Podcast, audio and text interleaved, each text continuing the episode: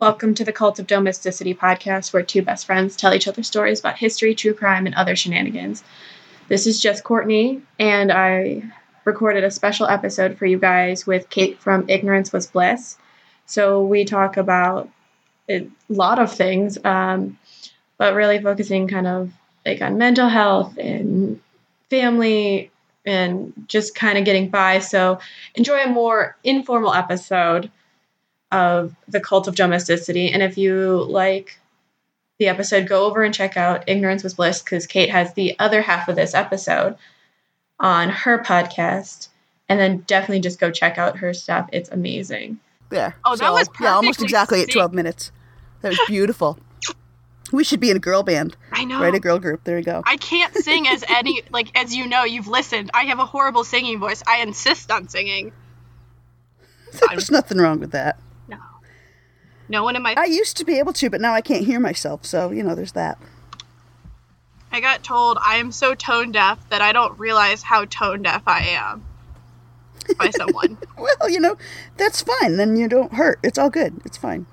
yeah, it's only bad when I'm at church though, because my mom likes to sing and she's also tone deaf and has, I think, probably the same type of singing voice as I do. And I'm just like, please, please no, please don't make that be me. That's funny. At least I don't look That's like Kitty. Forman, because that isn't accurate. Like, that's why, like, if we ever refer to someone as Kitty in the podcast, that's my mom. We're talking about. That's That's awesome. She looks exactly like that. Oh my gosh, this is like I mean, it's it.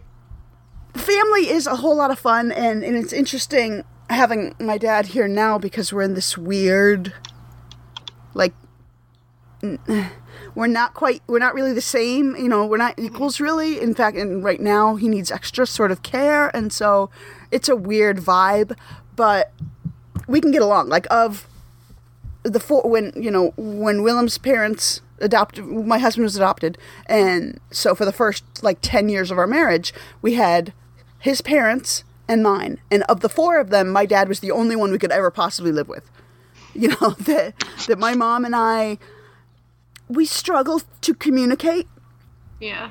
if I can be as that's as politically correct as I can be. She makes me fucking insane. But you know, whatever. and and his father was sort of uh, he was just Dutch, and so the Dutch are kind of known Yeah. for being super I- stubborn, super like if they ask you enough questions, they can know everything you know. Yes, I had our well, actually, my graduate advisor, and then she was her husband is Dutch, and he's also the um the history department, like head of the history department. And we always joked because he had our theories class, and he would just like he was like that father you never wanted to disappoint, but he always would just sit back and ask you these questions, and you're like, no, like, like I have no idea where you're pulling this from. Like, huh Yeah, they're very good at that, the Yeah. Dutch.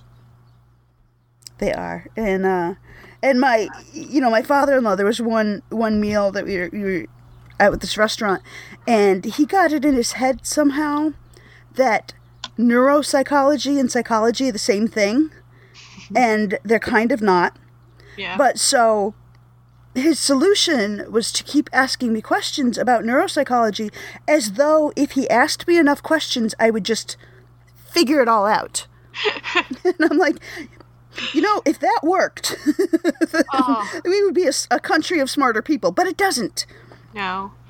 Oh no. I I totally get the whole situation you're in right now.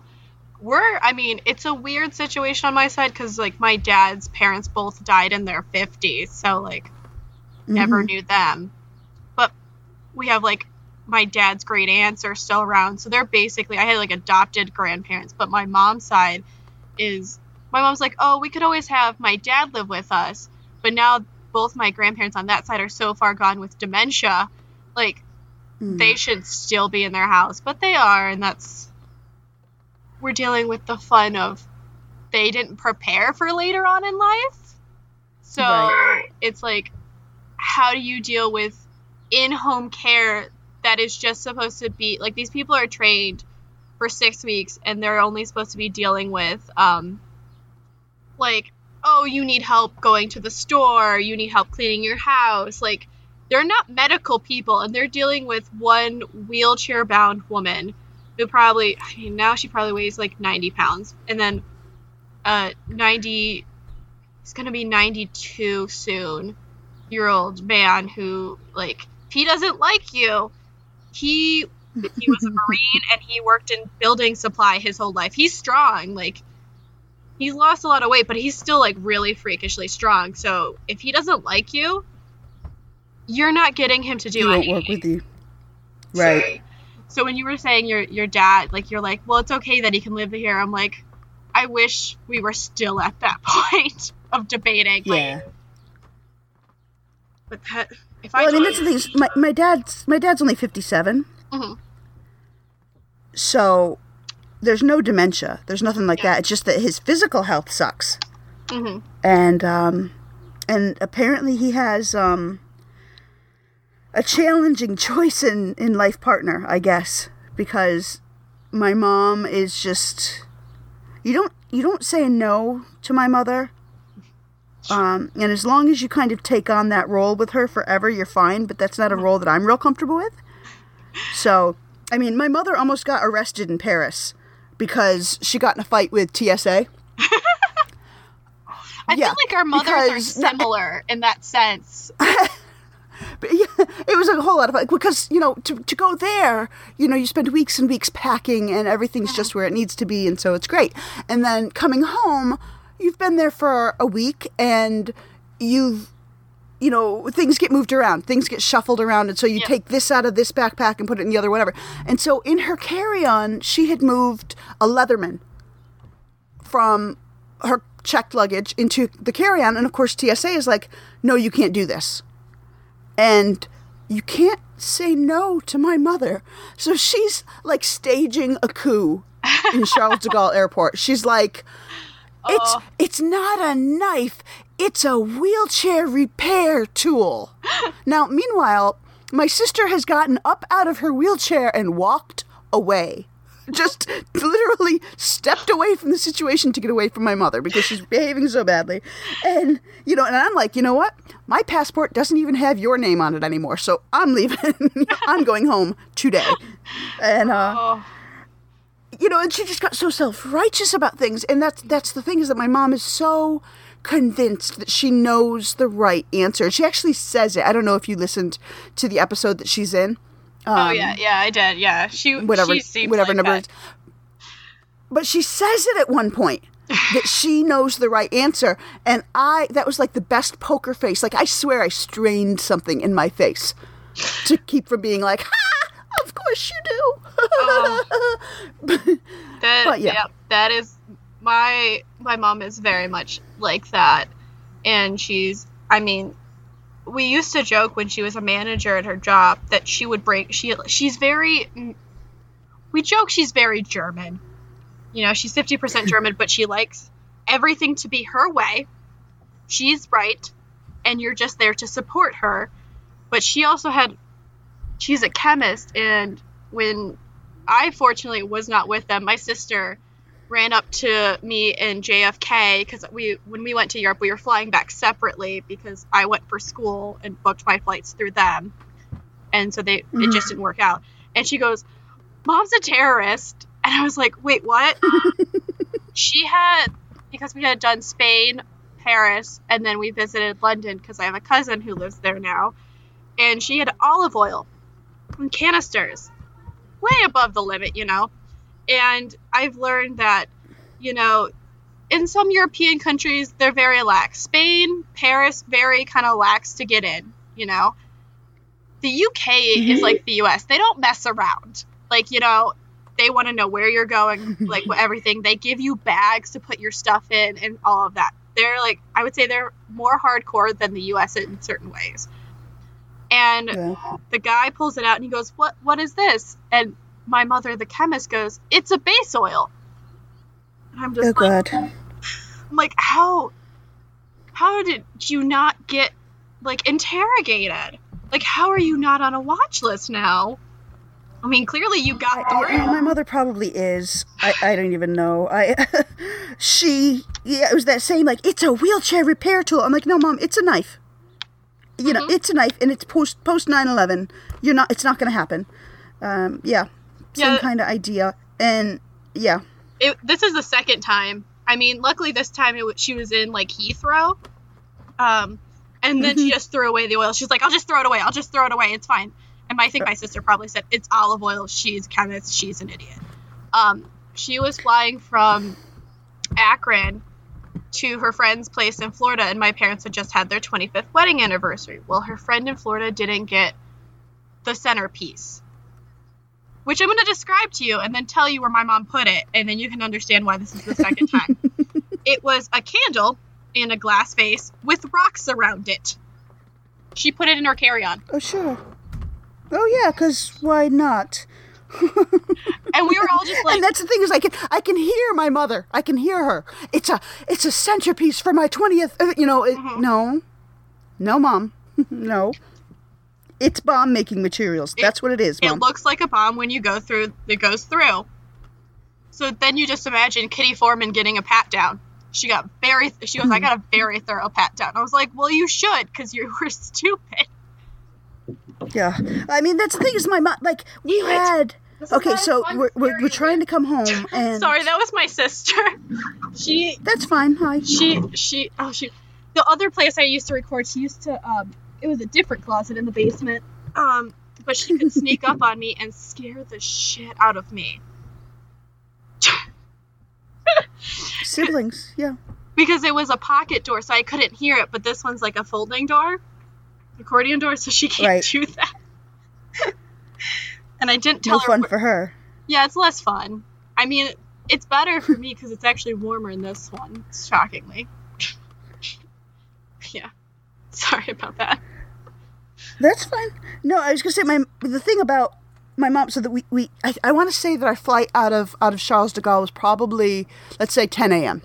I, I don't I don't remember exactly what time, mm-hmm. but it was that kind of time where any functional normal human being recognizes that okay, we get up, we get packed, we get in a cab, and we're at the airport by eight. Like there's no screwing around. Yeah. There's you know we're just going home, and my mother's like. I think we probably have time to go by the Eiffel Tower one last time. I'm like, Mom, you go, you uh, not me.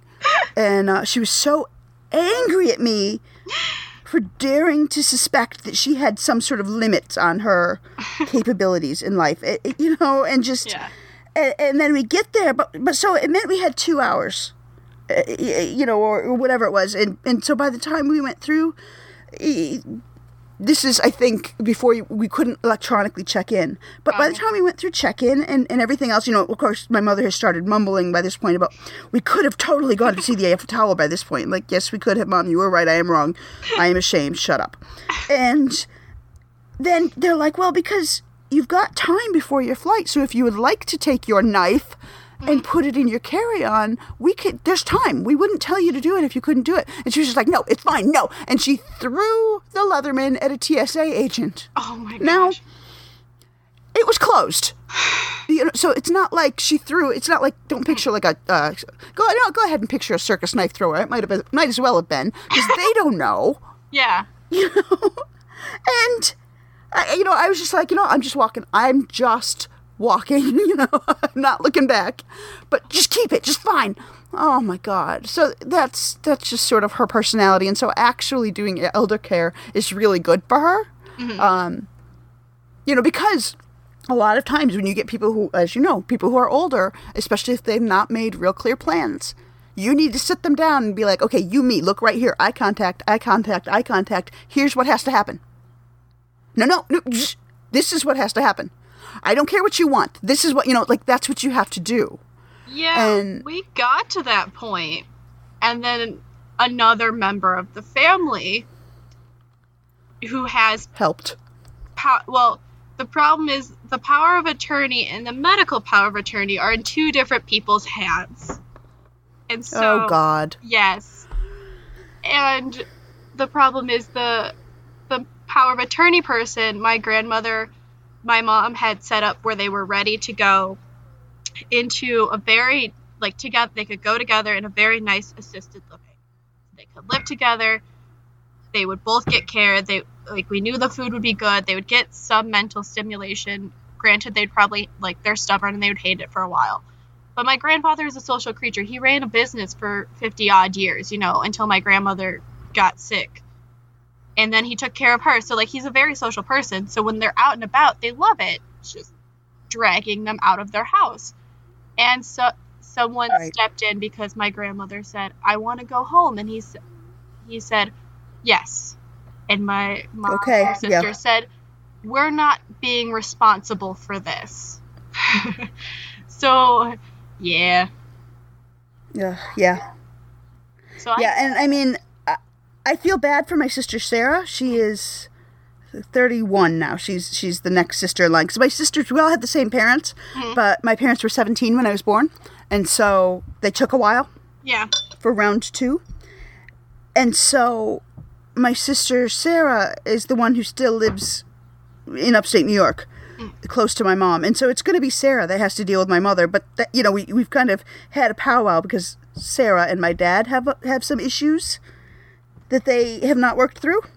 Oh. And uh, fine, you know what? I'm fine with dad. I can cope with dad. You deal with mom.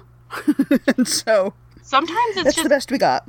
it's better to do it that way where like you realize okay it's getting to be a certain point and you know we agree on this and this and my siblings have kind of like we've already had that power and my parents i mean my mom just turned 60 so like hmm i mean she also like waited longer to have kids but it, it's like we already know like we're gonna trust my sister to be in charge. We're putting like we will support her in every way possible because we've seen what happened with my grandparents where once two of them were doing a lot and i mean my grandmother's been sick now for 10 years.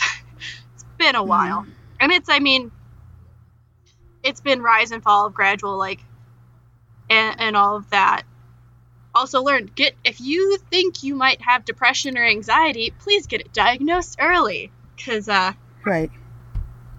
Ooh, we found that one out when she was like 80. That was fun. Yeah. Late night, late time diagnosis. Well, and, and because there are so many uh, somatic, physical Mhm. aspects to depression that it's really hard to to get ahead of it, especially the older somebody gets. well, it pretty it pretty much seemed like her depression anxiety went into her cleaning her house. She got shingles really mm-hmm. bad, couldn't clean her house, and then afterwards, like, they're also from the age of, well, why do we need physical therapy? I'm better now. So it's like it was this continual thing of, well, you need physical therapy to make sure you can walk. When she can't walk, you can't really clean your house, and like we've gotten to this point where she's now pretty much I always say it, it's the worst way to say it, but she at points she kind of looks like a Holocaust victim just based on like the wasting and she can't move herself. But it's Failure to thrive. yeah. The sad thing is I we're, I I've already I've told people this. It, we're gonna have a notebook situation because I think my mom said they're gonna be married sixty three or sixty five years this year. So hmm they're just they're I think they're just holding on for each other, but like you see he he doesn't want to leave her, she doesn't want to leave him. And because they decide because her depression wasn't treated for so long, so then like it made other things worse. And then she'll get anxious if he's up, up getting upset about something. So it's like this weird cycle. And I just like you're just like sometimes if I go over there, I'm just like, oh my gosh, like we'll have to we'll have to get one of them to the doctor. And my grandma won't fight us. My grandfather will fight us, and then which makes her anxious because he's fighting us to, because he doesn't want to go. Why do I have to go? You're gonna put me somewhere, and you're just like, you need to not because she's gonna freak out, and then they're gonna be like, you know, this weird cycle, and you're just like, oh my gosh, they should not be in their home but that has been taken out of our hands at this point. So it's like, Yeah. what do you do? So like when your your interview with your mom i was just like, I totally get all of this, and at 25 I Yeah. should not be getting it, but you know, my my siblings and Yeah. I, No, I, I I hear you. I mean, we already determined how we're going to be buried because we're weird like that. but we know, like, don't want to suffer. It's like if we get to a certain point, t- t- put us in, put us in. Like literally, it, if you get us Yeah. a good one, put us in.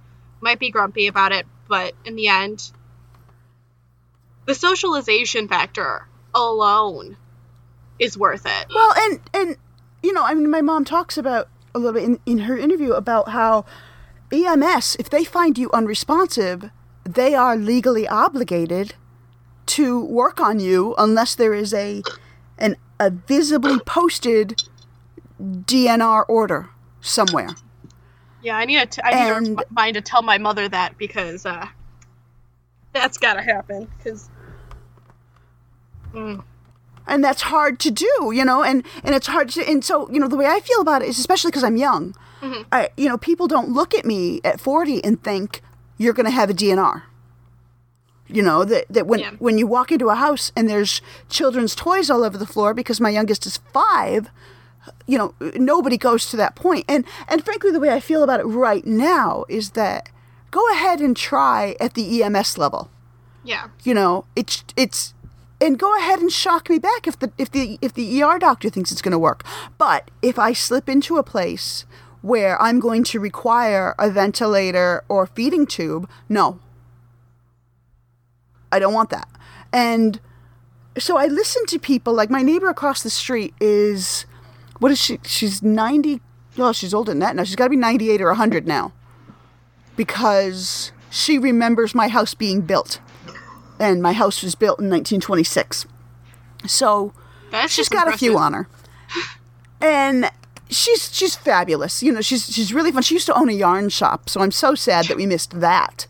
But Oh yeah, she's just she's a she's a really fun lady. You know she's got a lot to say. Uh, unfortunately she has gone blind and now she doesn't like people in the house because she can't tell where you are and it makes her nervous right? And she doesn't remember me well enough. And so i don't go over there anymore because she doesn't like it because it upsets her. Yeah. but um well, i used to go over and i would sit and knit with her even if she was just holding the needles and not doing anything you know it just the company more than anything. But yeah. she has this attitude just hardcore i'm going to die in my bed. You know there, there is nothing you know, i mean she has said i'm going to die in my bed god damn it. And she doesn't look like the god damn it type so i adore her. But uh oh i look at that and i'm like i don't understand i don't i like I, i'm trying to and i guess i get the idea that it's maybe more comfortable for you maybe mm-hmm. but i don't want my loved ones to have that on them oh, i don't oh. want that to be their last image of me Yeah, that that is very much how my mother's side is. And we joke that we want to end up like my great aunts. I have a great aunt who turned 90 last year. She still works the Slovenian Lodge fish fry every Friday, which means on Thursday they come in and prep everything. And she polkas on Saturday. She says, Now I'm tired, but hmm. like, she's amazing, but they went out and did things and they, like, they still make sure they go out and see people so you're in better shape where we actually had like gosh it was probably two years ago now two three years ago now where what my last great uncle he wanted to die in the house. And this uh sally who's been on one of my episodes uh, about anthony sowell she basically oh, yeah. realized what was happening. And because she knew she goes why would i take like at that point it was like why take him to the doctor the hospital and be like he wouldn't want it. He'd fight me. He'd be uncomfortable. So my she she told me she had to call his doctor and like some intern answered and she had to be like my father's dying. And this poor intern was like a what? Because you know like that's not like it's calm. She was calm about it. She had accepted it you know? And he died in his house. Yep. but her sister who flew in and her mom because it was like the first night like they figured out over the weekend and he died on wednesday. And they like it was the first night of sleep. She had gotten a good night of sleep since then. And they call her because they think he's dead, but they're not sure. And she's like, oh. Fortunately, her husband was a cop for the city of Cleveland for years, so he was like, okay, they knew what to do because Right. you have to call like the cops and the like EMS and all of that. But they were her sister and mother were upset because she gave her father morphine, like the doctor told her to, mm-hmm. to stop like the death rattle. It's like she didn't want her mother, who was sitting down there with him, to hear that. You know, like Right. they've been married for so many years. Well, you and there comes like, a point where it's it's palliative care, it's comfort care, mm. it's not rescue Living. anymore. Yeah.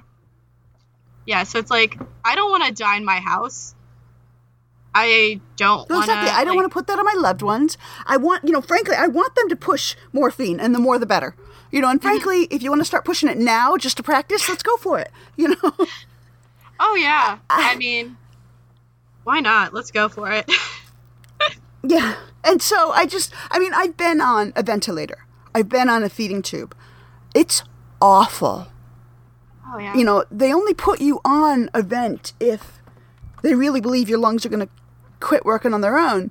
And usually in that case, you're on a crap load of IV medications and that kind of deal. So if nothing else, they have IV ports in both arms, but usually like saline coming in one side and medications coming in the other. And so they, they Velcro your arms to the sides, right? And so I was in, I don't know how much I've gone on about it online, whatever, but I was in a coma for a week and a half in 2010 um, after I had Isaac.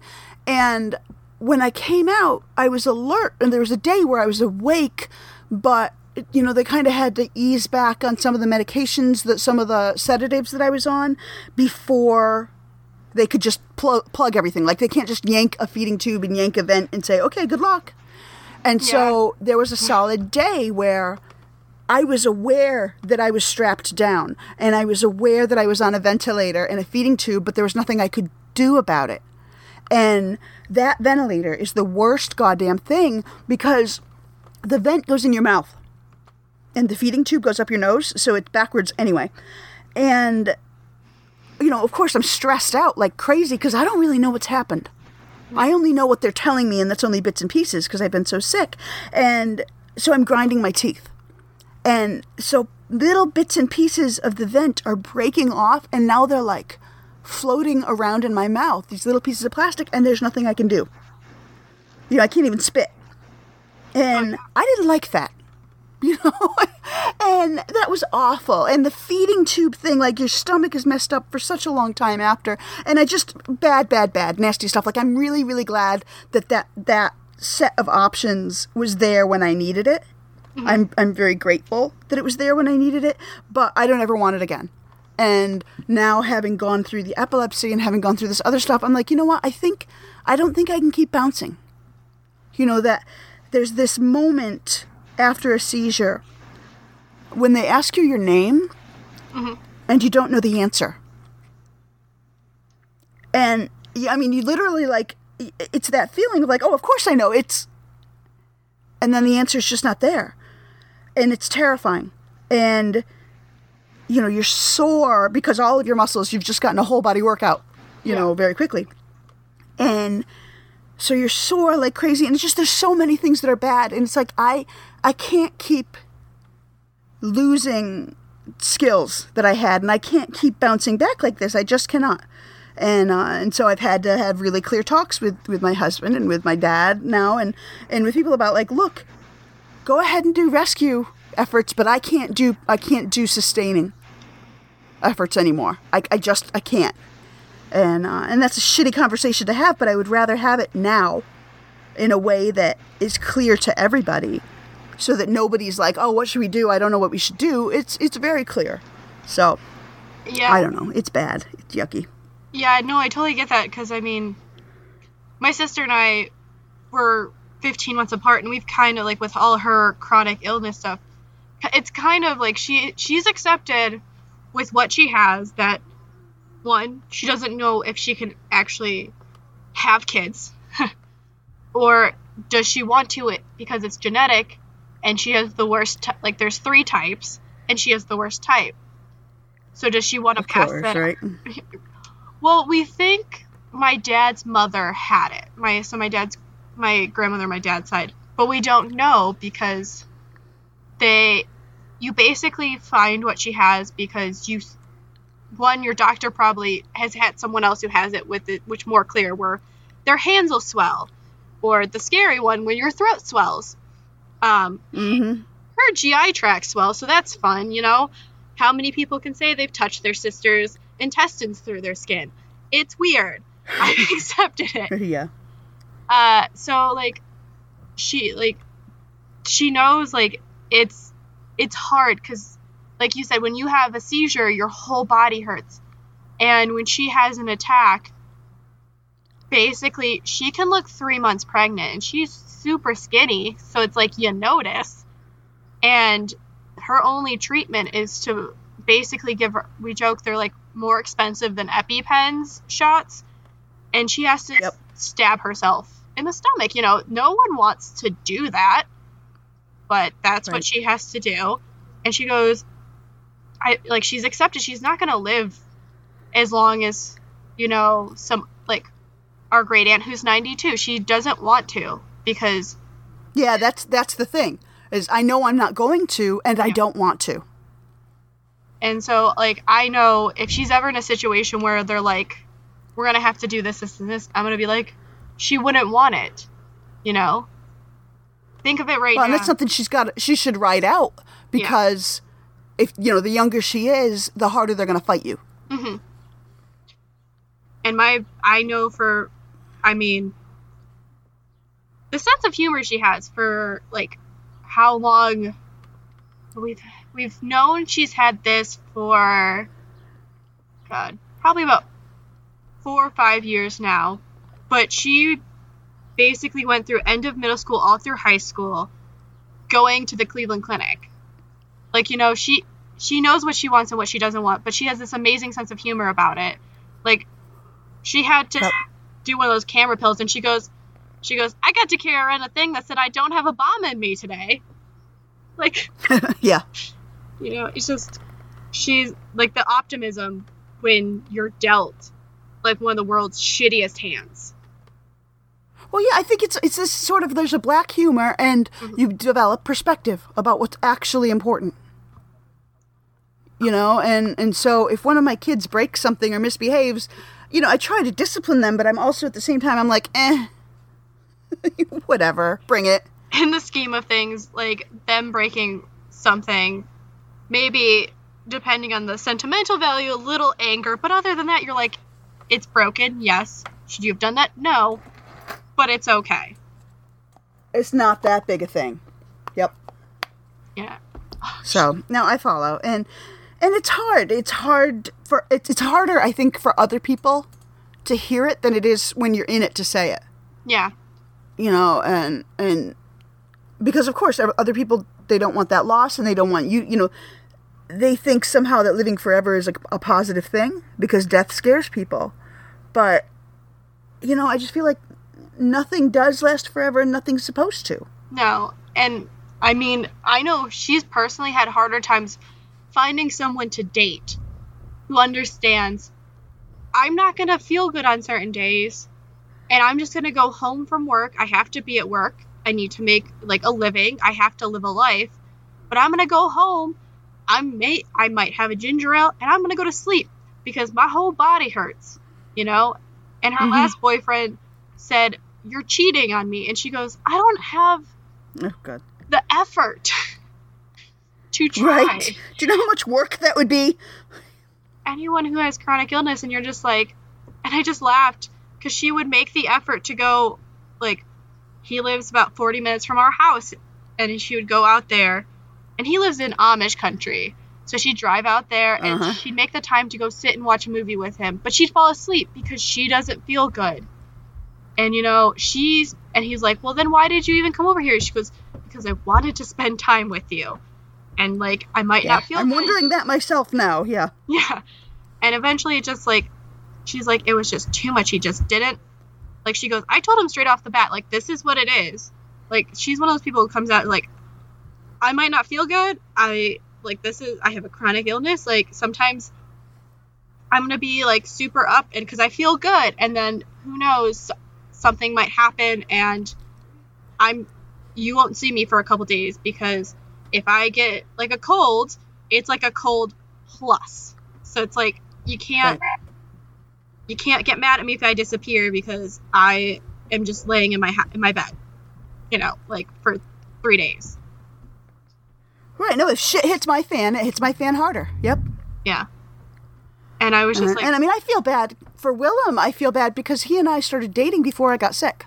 yeah, and I mean, I was 27 before I was diagnosed with the uh, uh, the spinal autoimmune um, ankylosing spondylitis, and then, you know, we'd been married a, a lot of years, 10 years before I had the disaster medical stuff after Isaac's birth, and then, you know, and now this, and now this, and now this. It's one thing after the other, and I look at him sometimes, and I'm like, you didn't sign on for this.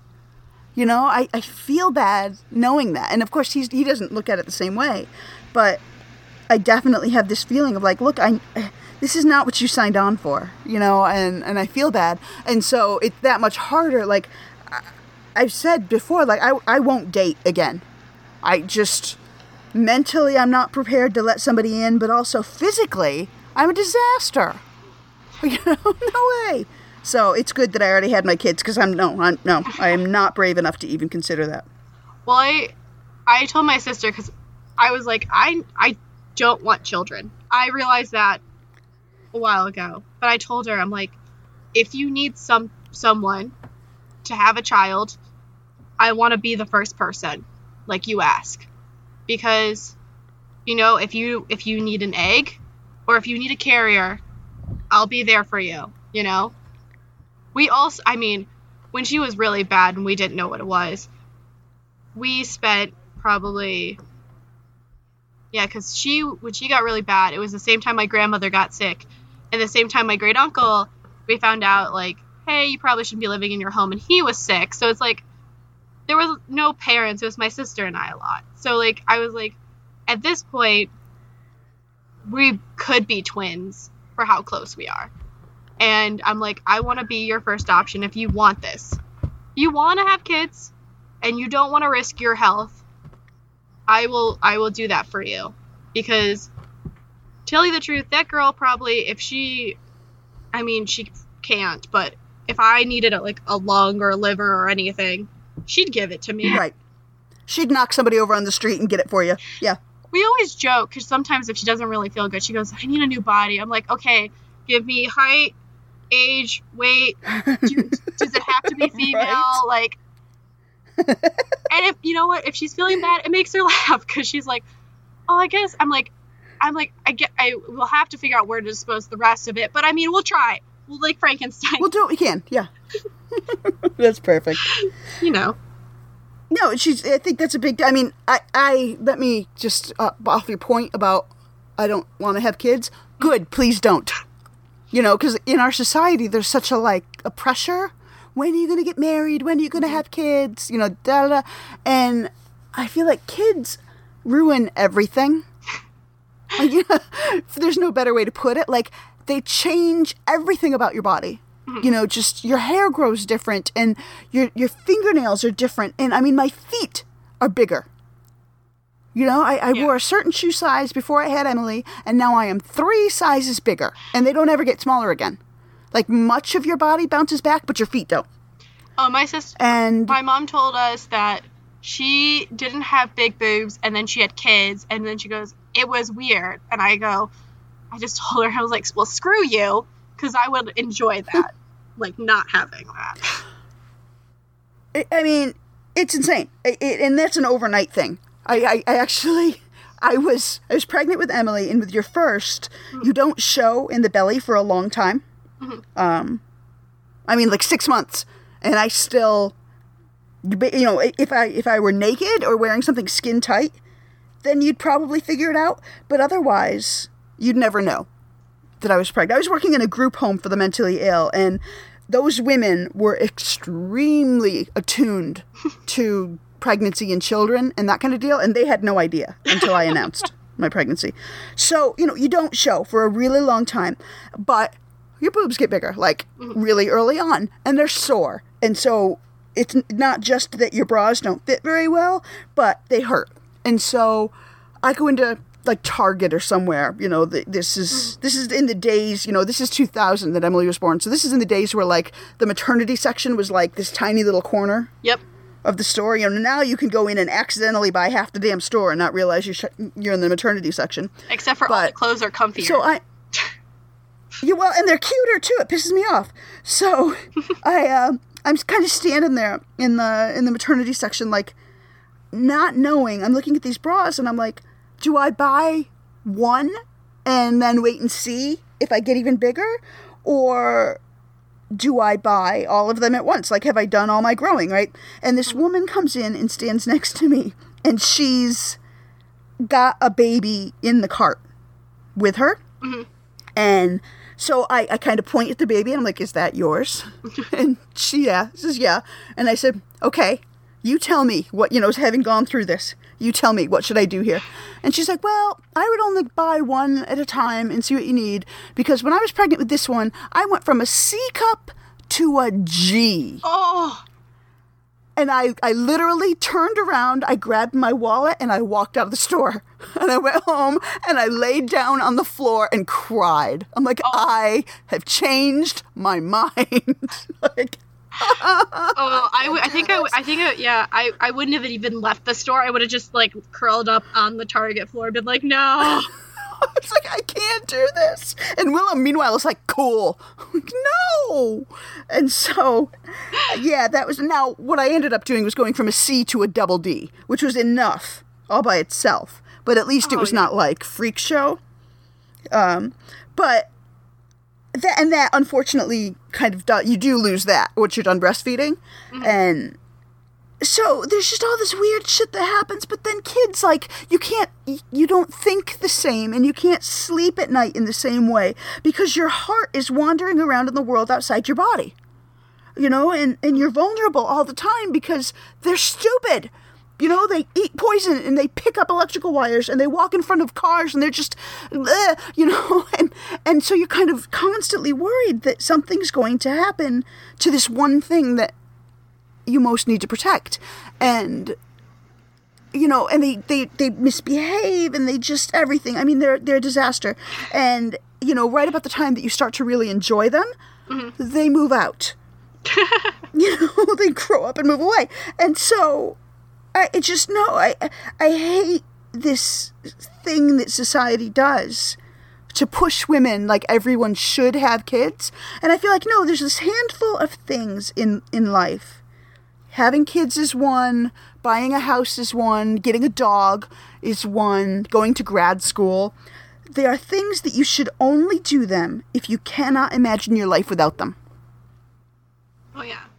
I, I mean, and that if you don't want to go to you know if you don't want a house if you don't want a dog if you don't want grad school fine cool don't do it but the only thing people society But push you on is the way we having those kids. They'll be like, "Well, you should be married. You should have kids. You should do this. You should do that."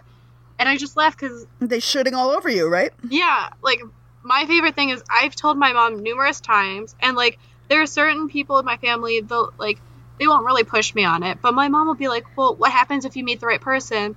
And I was like, "We'll cross that bro- road when I get there." But I don't. I I'm I like my little cousins and all of that, but I realized when they were small, I was like, I can't do this. I can't. i like giving them back when i'm done with them you know I like shoving their po- pockets full of candy as they get in the car. right I don't have to deal with it. oh you're you're mean that way i see yep well, But yeah, no, totally. And I think that's fantastic. Like, please don't have them if you don't want them. Yeah. You know, and when I say want them, I mean not in the moment, but like if you can imagine a life that is happy without them, then don't have them. oh yeah.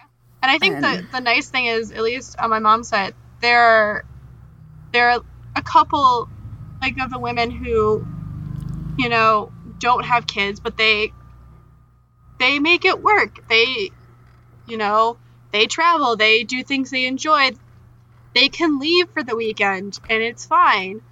Whereas you got kids, you can't just fly off somewhere. And you're like, okay, well, what are we gonna do for the vacation now? It's just, Right. I mean, I have Well, it's no like having a idea. Dog. parents- Yeah, dog is easier though. People tend to be Well, yeah, I mean- happier to watch your dog than to watch your kid for a weekend. They're like, all weekend, the kids. You have three Yeah. of them. They outnumber me. Okay. And I can't drink while I do Yeah. this? Got it.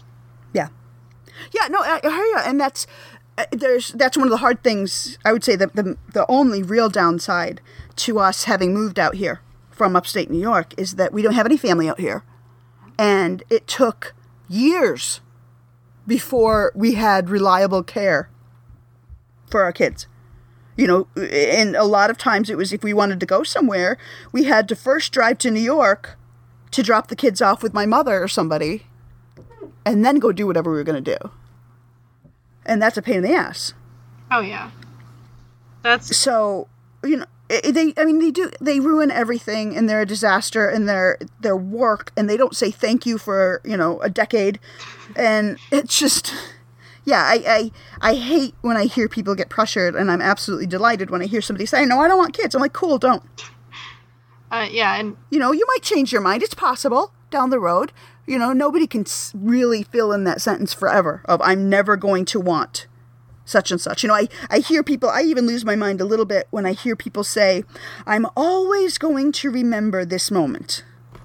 because I think, you know what? I don't remember a full year of my life. All gone. Full year. So bite me. But, you know, you can't actually say that, so. oh, I wanted to. But, uh, I totally get that feeling because I had to explain to my mother what having ADHD is like. And I, I basically told her, like, because sometimes they don't tell you this when they diagnose you. You get memory, like, your memory is not great. And stuff like that. And so sometimes I was like, I basically explained to her, I was like, you know, when you have the flu and you feel like you kind of know what you need to do and you, you keep trying to grab it, but you can't. And she goes, Yeah. I was like, That is what my brain is like. If I, Yeah. If you don't have the medication, sometimes you're just like, I was doing something. Like you're in the middle of doing Yeah. something. You're like, what was it? I'm in the middle of doing 12 things and I can't remember. Yep. Yeah, it's either that Well, or that's you're when I. Yeah, well, I when I was I used to run a learning disabilities ADHD clinic, um, and so it was my job to diagnose, and that's fine. You know, I enjoyed that. And then after I got, you know, I was in the coma in 2010, and after like a year, I finally went in to have testing, neuropsych testing done, because I was like, there's something wrong. Like I can't hold a thought in my head for love or money. I just, I am constantly, I was just really sure that I had like early onset Alzheimer's or dementia or just who, you know, everybody tells you, oh, it's post coma syndrome, which means we don't know what it is. I always love You know, how we're many, going to call it post coma syndrome because we don't know what else to call it. there's all the terms for we don't know what it is. Uh, my sister, And it makes me crazy. Exactly. she got, uh, they were calling it at Cleveland Clinic teenage white girl syndrome because a bunch of teenage white girls have stomach problems. And it's like Crohn's or it's this Awesome. or it's this. She just got the worst deal. But, you know, she left because there was Yeah. her and two of her friends. Like one has Crohn's and I forget what the other one has, but like they were all like in the same boat of like, uh, did you go to the doctor this week? Like, but yeah, like the stupid terms for we don't know what it is. Just say we don't know. Exactly. And and exactly, and that's that's the you know if they call it post coma syndrome, PCS, it sounds nicer. It's like no, it all sounds like shit. And so I I had gone to see the neurologist that knew me before the coma because I was like I I'm having a hard time here, and he looks at me after like ten minutes and he goes, "You have PTSD," and I'm like, I no you know, because my job used to be to assess PTSD. Like, no, I don't know. And the whole drive home, which is like an hour and a half, I, I no, he's an idiot. No way. And by the time I walked in the door, I'm like, holy shit, that's what I have. You know, how could I miss that? Well, because it's me. And then after, um, after the epilepsy, in 2016, I had the same deal where I'm like, I can't remember anything. I can't focus. I this has got to be some sort of major problem. Like I have some sort of early onset something or something's wrong with my brain. I just I something's wrong.